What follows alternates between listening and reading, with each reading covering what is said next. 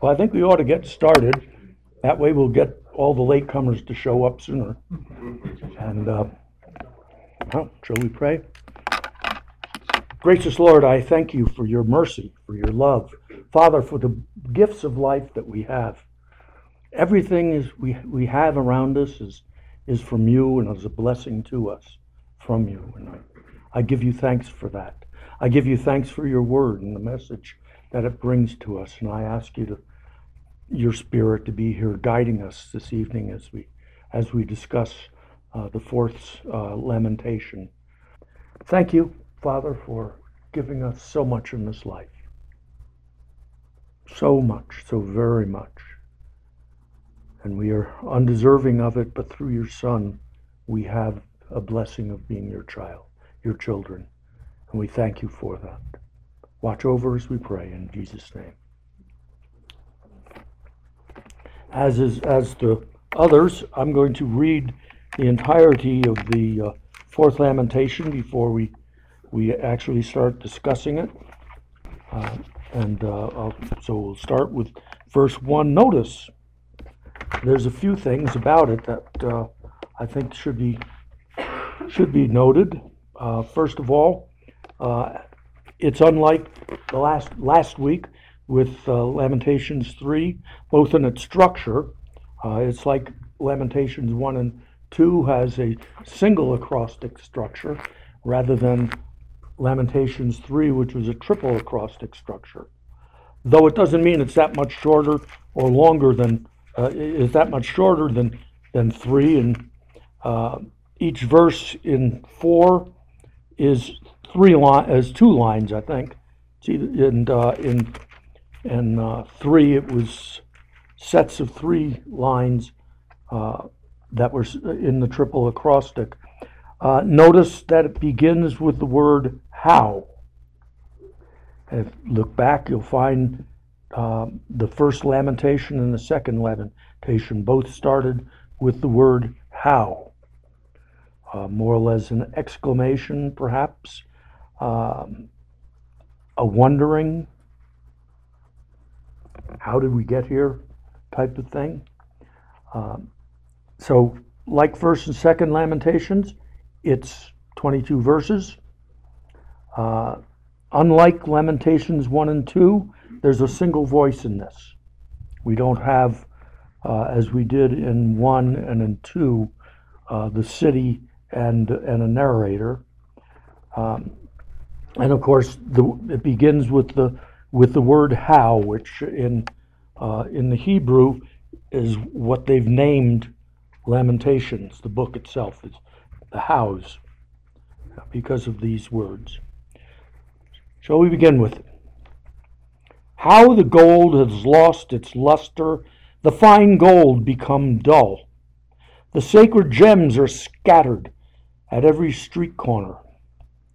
How precious, children of Zion, once worth their weight in gold, are now considered as pots of clay, the work of a potter's hands.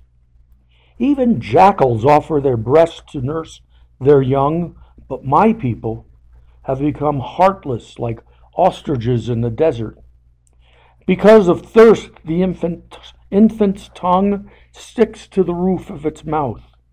The children beg for bread, but no one gives it to them. Those who once ate delicacies are destitute in the streets. Those who brought those brought up in royal purple now lie in ash heaps. The punishment of my people is greater than that of Sodom, which was overthrown in a moment without a ha- hand turned to help her. Their princes were brighter than snow, whiter than the milk, their bodies more ruddy than rubies, their appearance like lapis lazuli. But now they are blacker than soot. They are not recognized in the streets. Their skin is shriveled on, on their bones. It has become as dry as a stick. Those killed by the sword are better off than those who die of famine. Racked with hunger, they waste away for lack of food from the field. with their own hands. Compassionate women have cooked their own children, who became their food when my people were destroyed. The Lord has given full vent to his wrath. He has poured out his fierce anger. He kindled a fire in Zion that consumed its foundations. The kings of the earth did not believe, nor did any of the peoples of the world, that enemies and foes could enter the gates of Jerusalem. But it happened because of the sins of her prophets and the iniquities of her priests who shred, shed within her the blood of the righteous. Now they grope through the streets as if they were blind. They are so defiled with blood no one dares to touch their garments. Go away, you are unclean, the people cry to them. Go away, do not touch us. When they flee and wander about, people among the nations say, They can't stay here any longer. The Lord Himself has scattered them. He no longer watches over them. The priests are shown no honor, the elders no favor. Moreover, our eyes failed, looking in vain help from to- our towers. We watched for a nation that could not save us. People stalked us at every step, so that we could not walk in our streets. Our end was near, our days were numbered, for, the, for our end had come. Our pursuers were swifter than eagles in the sky. They chased us over the mountains and lay in wait for us in the deserts.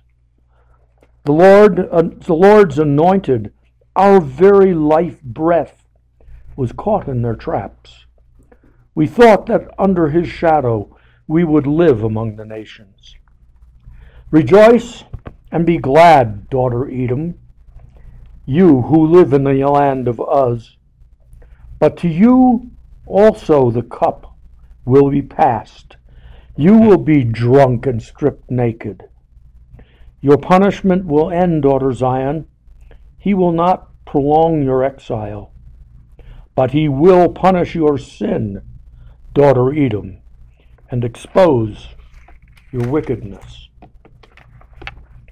So, like the first two,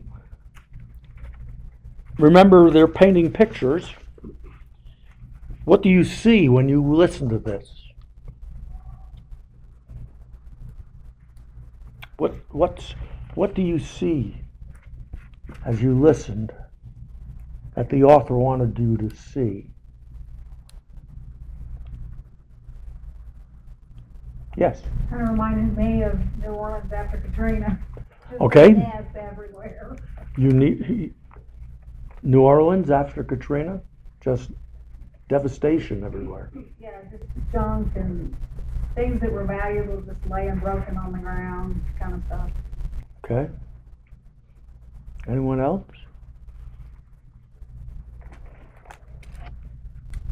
Well, no one really has anything. I mean, it, there, there's been devastation across the board with no regard for, uh, position. And it talks about the princes and the priests have been laid bare, just like everybody else. Okay, society's been leveled. One level. Starvation, poverty, need, and fear. So we no longer have princes. We no longer have have the elite of society. They're laying in the ash heaps just like we are. It's interesting that their punishment exceeded that of Sodom. Uh, Sodom was destroyed pretty quickly by fire, I think. This was worse, and they probably suffered a whole lot longer. It's what lingered. Which is better? To die in an instant or to starve to death over months? Eating your own kids. eating your own kids. Sodom, they didn't have a chance to do that. It was gone. What else? In the first two, we see the pain and suffering, and the cause of it was their sin, though they never really repented of it. What was the cause of their suffering that they're seeing in this one? What's that? They're saying they're being punished. But for whom? For, because of whom? Turn to, if I can get my glasses out so I can see. In thirteen, it says, due to the sins of her prophets and the iniquities of the priests. Okay, what did the prophets and priests do? Says they poured out in their midst the blood of the righteous. Poured out the blood of the righteous. What did they do? To, what the prophets, for instance, what were they telling the people? Lies. It's okay, don't listen to these people that are saying there will be destruction, all is going to be just fine. Everything's going to be just fine. The Babylonians will come to our and surround our city and put us under siege, and then God will step in and take it all away. What's Jeremiah saying? Maybe they were thinking the same thing that happened in Hezekiah's day would happen again. That's right.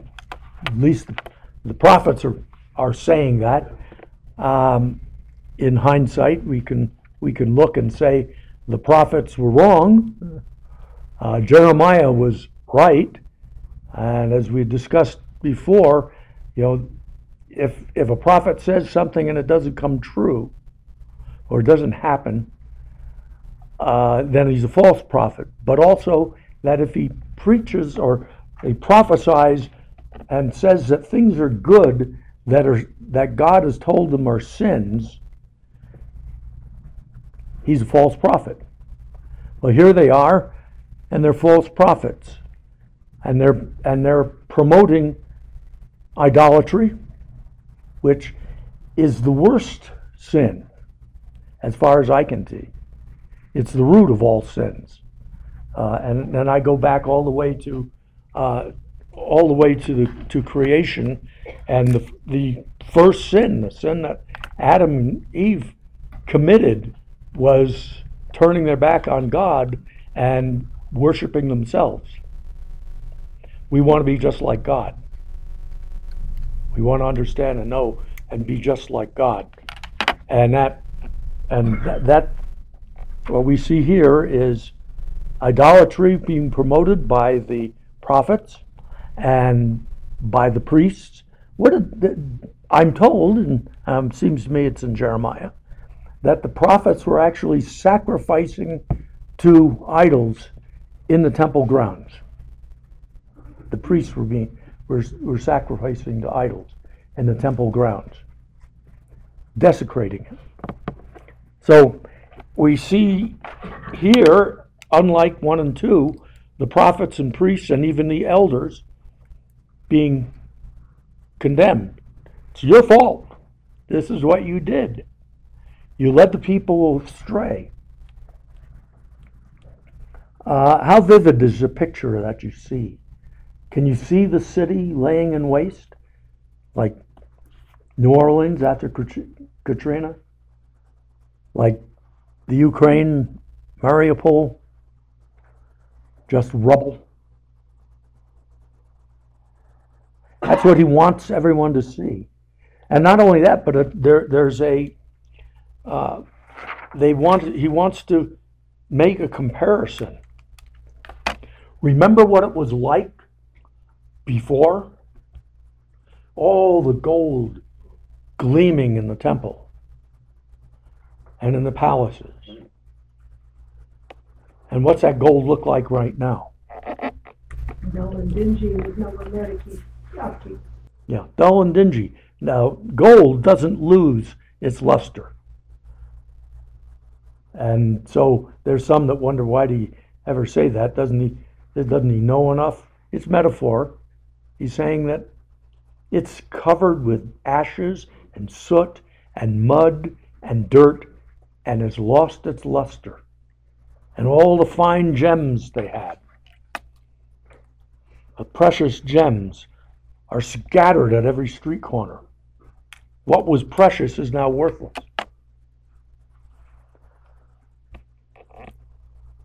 What's the state of the city? Destroyed. We find in Second Kings uh, that when they there were two the in the fourth month, eighth day I think it was, the walls were breached. It was a month later, in the fifth month, on the ninth day, that the commander of Nebuchadnezzar's army came in and burned the temple to the ground and sacked and sacked and burned and just totally destroyed the city. This is probably written around that time. People are starving in the streets. Uh, we find mention of uh, people stalking them at night. I assume that's guards. Maybe not. Maybe it's something else. But it looks, sounds like it's uh, the guard. The guards are in the city and under full control over whatever is left over.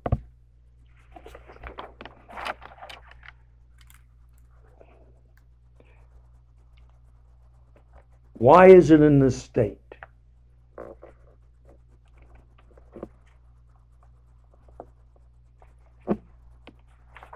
And why does and what does it mean to us today? Not just in the United States, but almost anywhere. It's a warning. We don't want to fall under the wrath of God. Verse 11 says, The Lord has given full vent to his wrath. He has poured out his fierce anger and kindled a fire in Zion that consumed her foundations.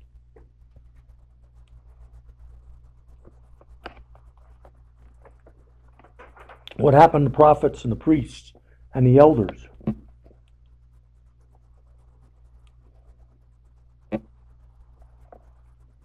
They were scattered.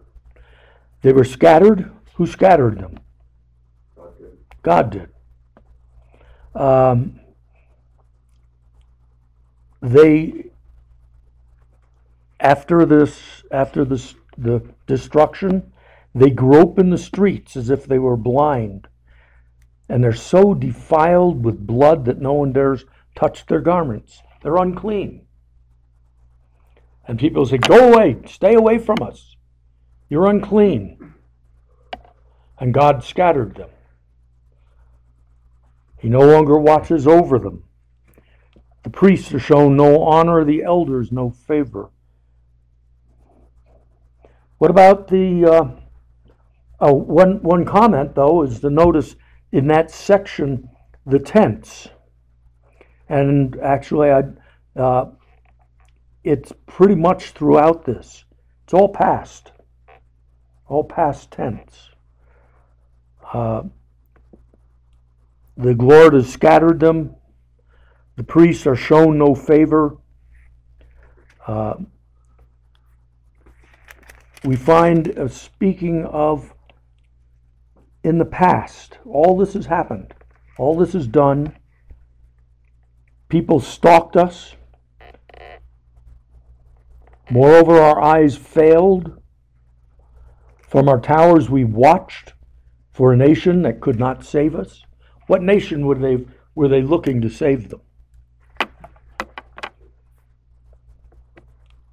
What nation? Egypt. Uh, and God had warned them repeatedly don't go to Egypt. And that was both literally and figuratively. At the end, he told uh, Jeremiah, don't go to Egypt. He told, through Jeremiah, he told the king, "You don't go to Egypt. It's, not going to happen. They're going, they're in for the same same uh, plight that you are. They aren't going to come to your help. Uh, we, they also had other friends around them. Edom being the the name that they they tack on to, to cover all of them, actually. And they watched, and they waited, and no one came, and they now say, we, that, uh, no one has come to rescue us. No one had come. No one came to rescue us. We watched from the towers for a nation that could not save us. They were in God's hands, God's wrath, and nothing was going to save them. Um, people stalked us at every step. We could not walk in the streets. The end was near. Our days were numbered. For all the our for our end had come. So it's very much finalized. Everything's happened that's going to happen. Um, what happened to the rulers of Judah?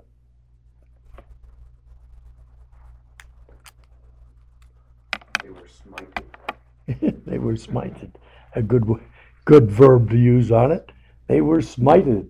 Well, what when when the walls were breached, and the Babylonians started flooding in, what did the king and the leaders of the army and all the princes do? They snuck out, ran out the back They door. ran out the back door. Yeah, they had a secret exit that they could use uh, in the palace, and they snuck out in hopes of not being captured. Um, our pursuers, though, were swifter than eagles in the sky. They chased us all over the mountains and lay in wait for us in the desert. The Lord's anointed, our very breath was caught in their traps. We thought that under his shadow we would live among the nations. They thought incorrectly. What happened to Zedekiah? His sons were killed and his eyes were put out. Okay? And then he died in. Yeah, and he died. Uh, it- it's an old style punishment, I guess you might call it. And that's that uh, you let everything you hold dear be taken away from you and slaughtered, and then you're have your eyes torn out so you see nothing more but that final scene of your children one by one being run through. Your your princes, the whole the whole prince, all the princes of Israel, run through, and you see it all as they're executed, and you see it all as the army is leaders of the army are all executed. When they caught the when they caught up with them, they took the leaders of the army, and the rest of the army scattered. Uh, nothing know, known about what happened to ones that fled, but uh, the leaders were taken and, and executed. It was quite quick, expected, and Zedekiah was blinded and led away. Um, they were he they were thinking he was they called him the Lord's anointed, which is interesting because I I find a, a couple of things. Um, Zedekiah was uh, and um, Jehoiakim died, and Zedekiah became was named king, but the prior to that, uh, Jehoiachin was had voluntarily given himself into captivity to the Babylonians in the probably the second time they uh, that they came and and uh, laid siege to the city. The interesting thing is that we only know about Jehoiachin. We know that after a number of years that he was released, I think it was 30 sticks in my mind, that he was released from prison and he was taken care of and sat at the king's table and was treated very well. Zedekiah, we know nothing of. Uh, and so it, it's an interesting thing to see what happened after this. Um, the last little thing before we go into detail in what, what the, what the lamentation reads, uh, is this. What consolation is there for Israel? What's left? What good can possibly come now to Israel? What good news is there, if any, that's in this, in this lamentation? Go to the very end. Your punishment will come to an end, he will not prolong your exile. Okay? Your punishment is done. Um, rejoice, um, the Lord's anointed. Ah. Your punishment will end, daughter Zion, and I find it interesting. He's used daughter, daughter Zion. Uh, it sounds a little closer than than just Jerusalem, uh, and he won't prolong your exile. But he will punish your sin, daughter Edom, and expose your wickedness. Uh, Jeremiah, the 15th, uh, the 25th verse, chapter, um, covers a lot of what is background to what, what's happening here. If I can get to uh, where I marked myself.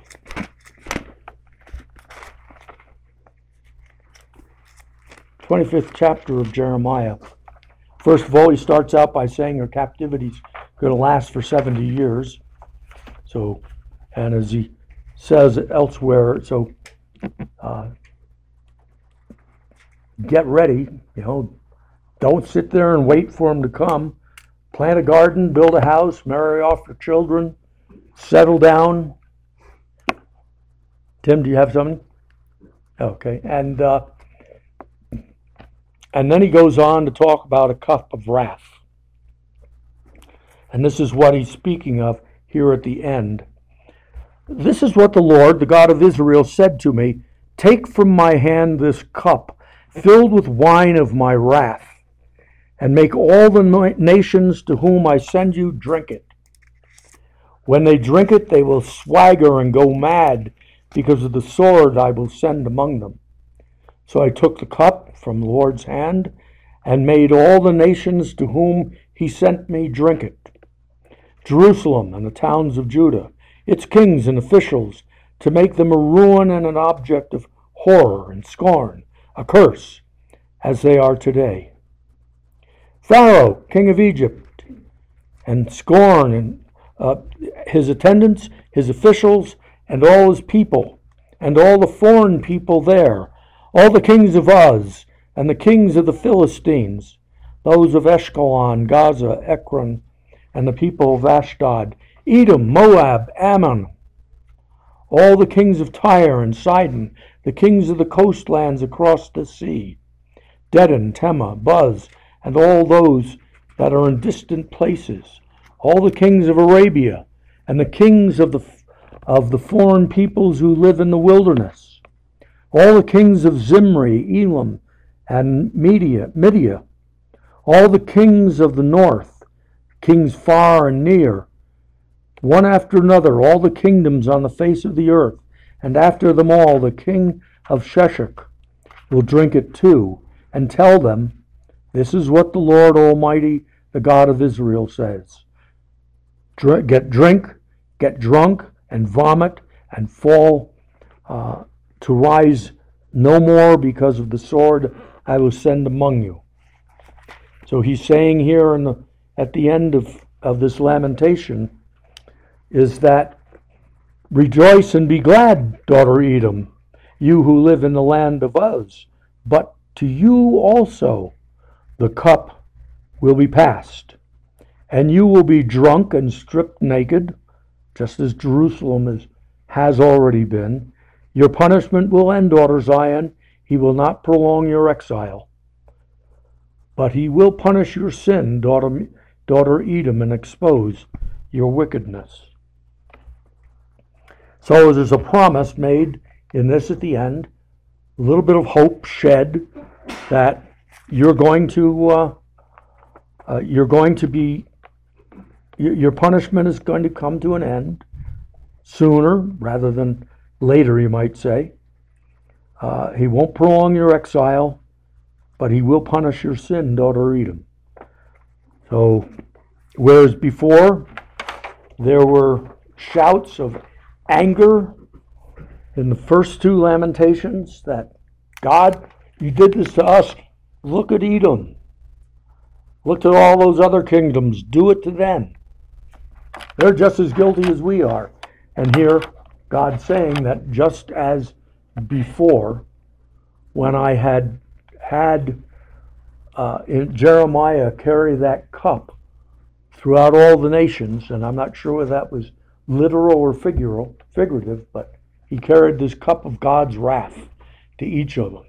You're next, is what he's saying. And this this one finishes off where that left off. So if we go back and look at in, in a little more detail at this uh, at this lamentation, as I mentioned, it starts off with gold having lost its luster, sacred gems scattered in every corner. So everything that was precious before is worthless. Not only gold and gems, but the children, which is probably the most precious gift and the most precious thing that parents can have is their children. All their hopes for future are tied up in their children. Their children, who were once worth their weight in gold to the parents, are now worthless. And we see how worthless a little later on, right? They're worthless enough that when they hopefully died, that compassionate mothers cooked them and ate them for dinner. Starvation will take a lot out of out of the humanity of people. Make cannibals of a lot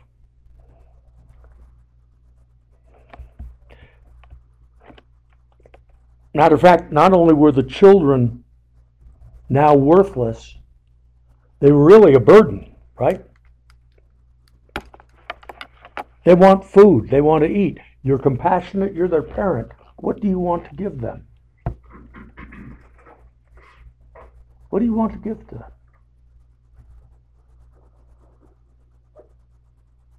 I have a piece of bread. What is a compassionate parent going to do in this situation? Are they going to eat the bread in front of the children or are they going to give it to them? Maybe they can last one more day. Hope has been washed away. But it was starts out uh, looking at look at how wonderful everything you had before that was so precious is now so worthless. Uh, it, it, sort of reminds me of people, you know, that uh, that that are doomsday, you might say, and they're they're storing up gold. Well, gold is of no value if there's no food,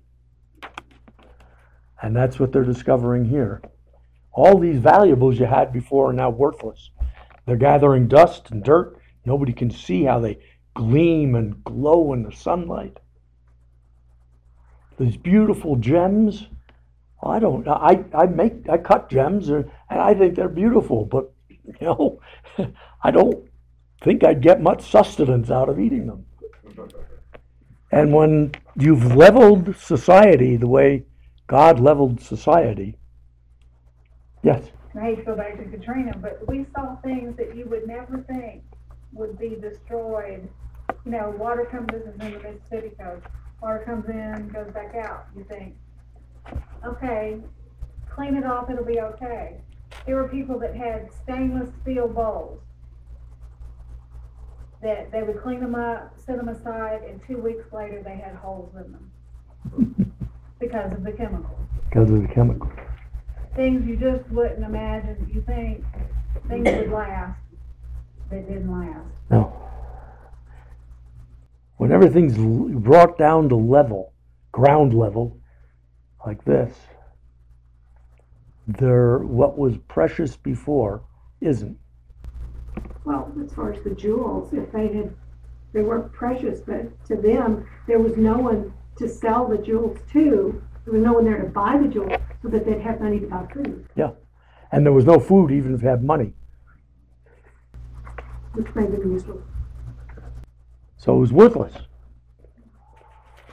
Um, the term, when they bring up um, uh, heartless like ostriches in the desert, uh, that's sort of a uh, um, saying of something that, uh, you know, heartless people or heartless things. Why the ostrich got picked on, I don't know. Um, but even the jackals, which, what would a jackal be? In the, uh, to a Jew, what has a hyena, dog, nothing, not not something that you would you would take home as a pet. Not that they really had pets, but uh, even the jackals feed their children, and yet you you don't feed your own children. Um, the, because of thirst. I mean, the, the pictures that it paints for me uh, are, are just horrific. Because of thirst, the infants' tongues stick to the roof of their mouth. Uh, children beg for bread, but there isn't any bread. No one's going to give it to them. Um, and then he, then uh, after that, he goes into the into um, the punishment that they're receiving, and they compare it to the punishment of Sodom. And which was preferable, preferable? Which which which which was preferred? What Sodom got as punishment, or what we're getting? Sodom. I mean, it was it was fire and brimstone coming down for him. Heaven. It was as instantaneous as you can get. Months of little or no food. Your children dying, and you cook them for dinner. Or Uh, kill them and cook them.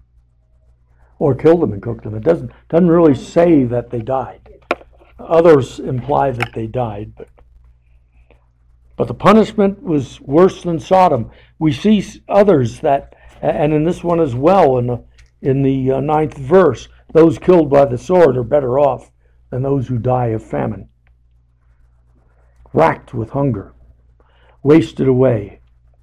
So the picture that he's that's being painted is just horrific um, the princes, uh, and you, it's hard to separate, you know, the punishment of Sodom, Sodom, and without a hand turned to help her, which was unthro- overthrown in a moment.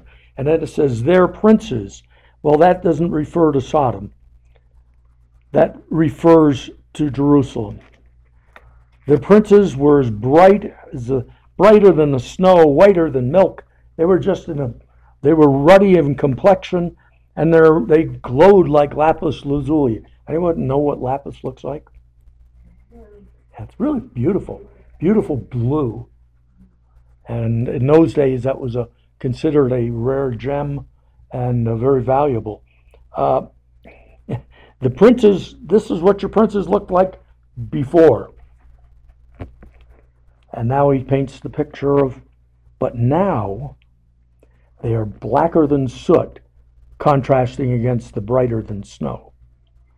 They, you can't even recognize them in the street. They look like everybody else, downcast, starving, almost nothing but bones, uh, dry as a stick, it says. So you have all of this going on the starvation has turned what was beautiful into something ugly. Just as all the gems that you had and all the precious metals are now worthless, so are your princes. They're just like you. They're starving and dying in the streets. You see them in ash heaps. It was much better as if they, uh, to be run through with the sword, killed by the sword. They're much better off than those who would, would die of famine. Um, then it goes back to, then it looks back at the, what the women do. It's mentioned two or three, four times. Compassionate women have cooked their own children and eaten them for dinner.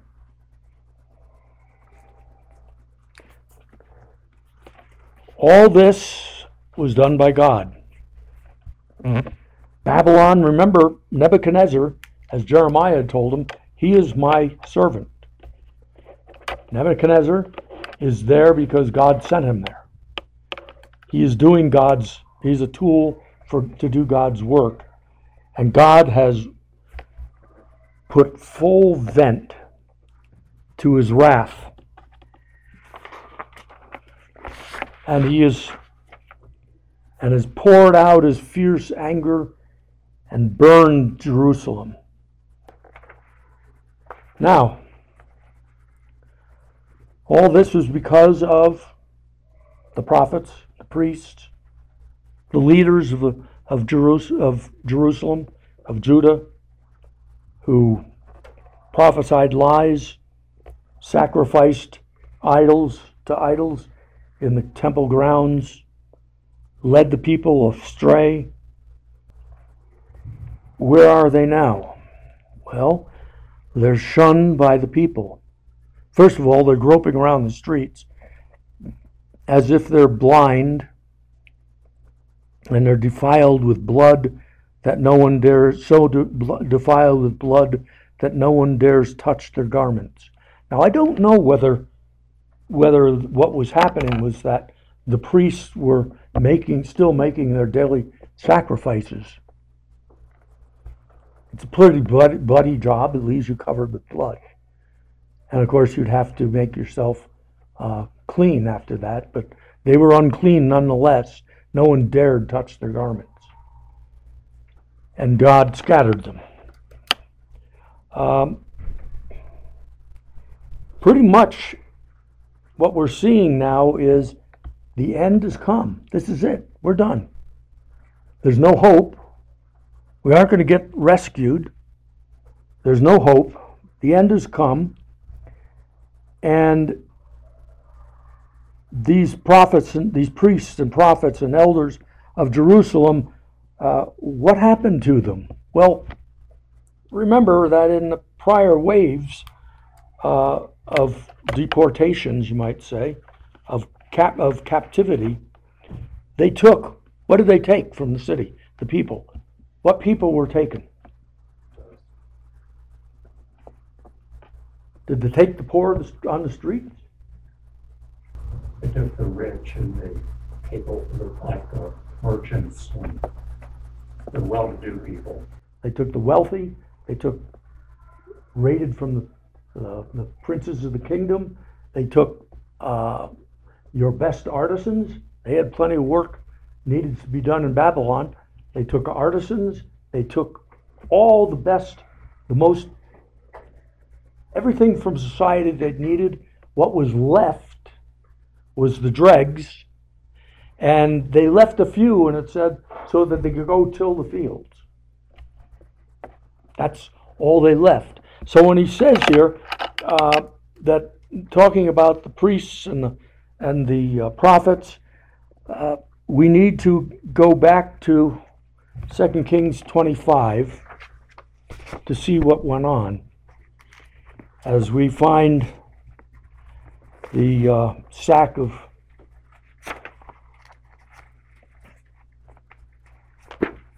as we find the sack of Jerusalem.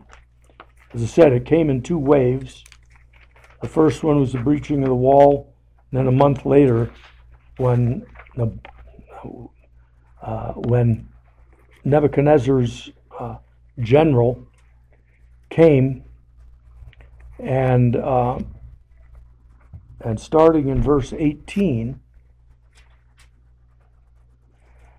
uh, they, well, they rounded them all up. The commander of the guard took as prisoners uh, Sarai, Sarai, the chief priest, Zephaniah, priest next in rank, and the three doorkeepers.